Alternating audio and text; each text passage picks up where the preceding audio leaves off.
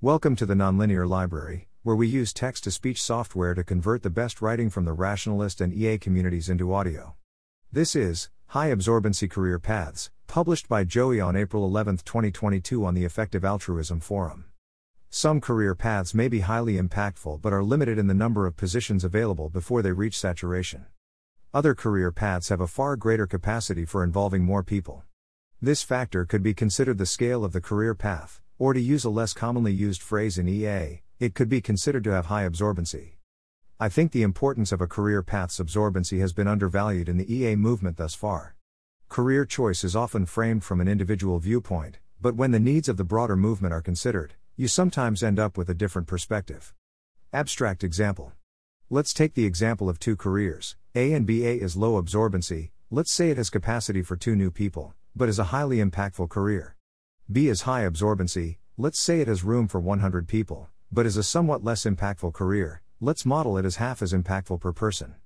If we run a simulation with 100 people considering the paths from an individual perspective, each individual might consider both careers, apply for A, and inevitably 98 of them will be disappointed.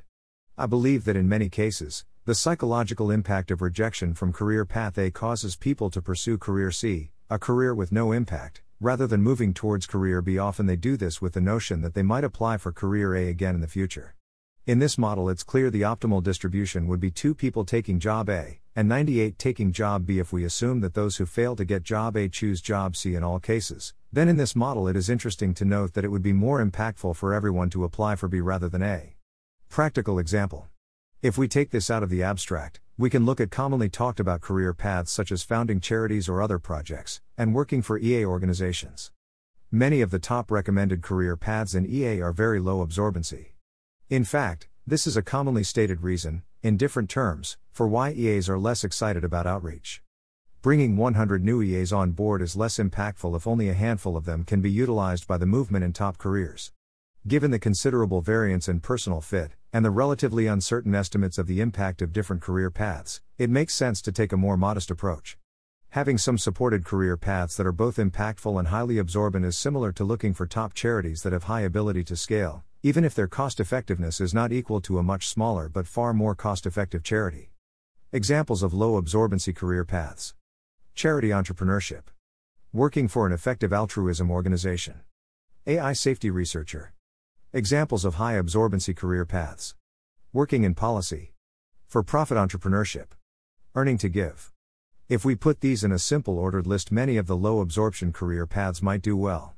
But if we put them into a chart portraying ideal distributions of talent utilization across the movement per 1,000 EAs as a whole, we get a very different picture.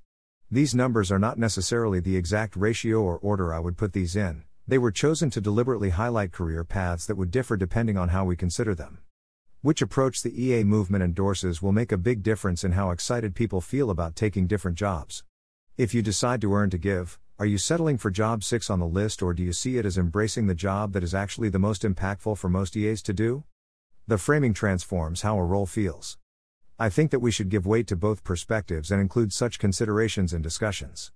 I would not advocate for exclusive use of a chart that highlights absorbency like this, but I do think it's a useful perspective and could lead to a lot of positive outcomes. Support for high absorbency career paths benefits low absorbency career paths. Even if a career path that is low absorbency is the most impactful by far, it still makes sense to have a broader set of recommendations. I personally think charity entrepreneurship is the most impactful career path for people who are a good fit for it, but I know that is going to be a pretty small percent of even the most talented EAs. If the EA movement had a couple of respected, impactful, high absorbency careers, it would be easier to do outreach and see a broader set of people happily engaged within EA. I expect I would get more strong applications for even the fairly specific career path of charity entrepreneurship. If someone is under the impression that their impact is trivial unless they do charity entrepreneurship, they could be put off EA. If they do not get accepted to our first round, they don't tend to tell their friends and connections, or skill up and apply again. On the other hand, if a related high absorbency career was also socially acceptable, approved of and supported, say for example, for profit entrepreneurship, then that person can potentially find a great career that makes an impact and their friends may also get into EA, maybe one of which is an even better fit for charity entrepreneurship than they were. It would also make it easier to encourage someone to apply for the CE program even if you were not confident that they would be successful. rejection is not such a devastating blow when there are other well respected career paths available. In summary, having these paths allows better outreach and retention of EAs, creating a better and less zero sum community dynamic. Thanks for listening.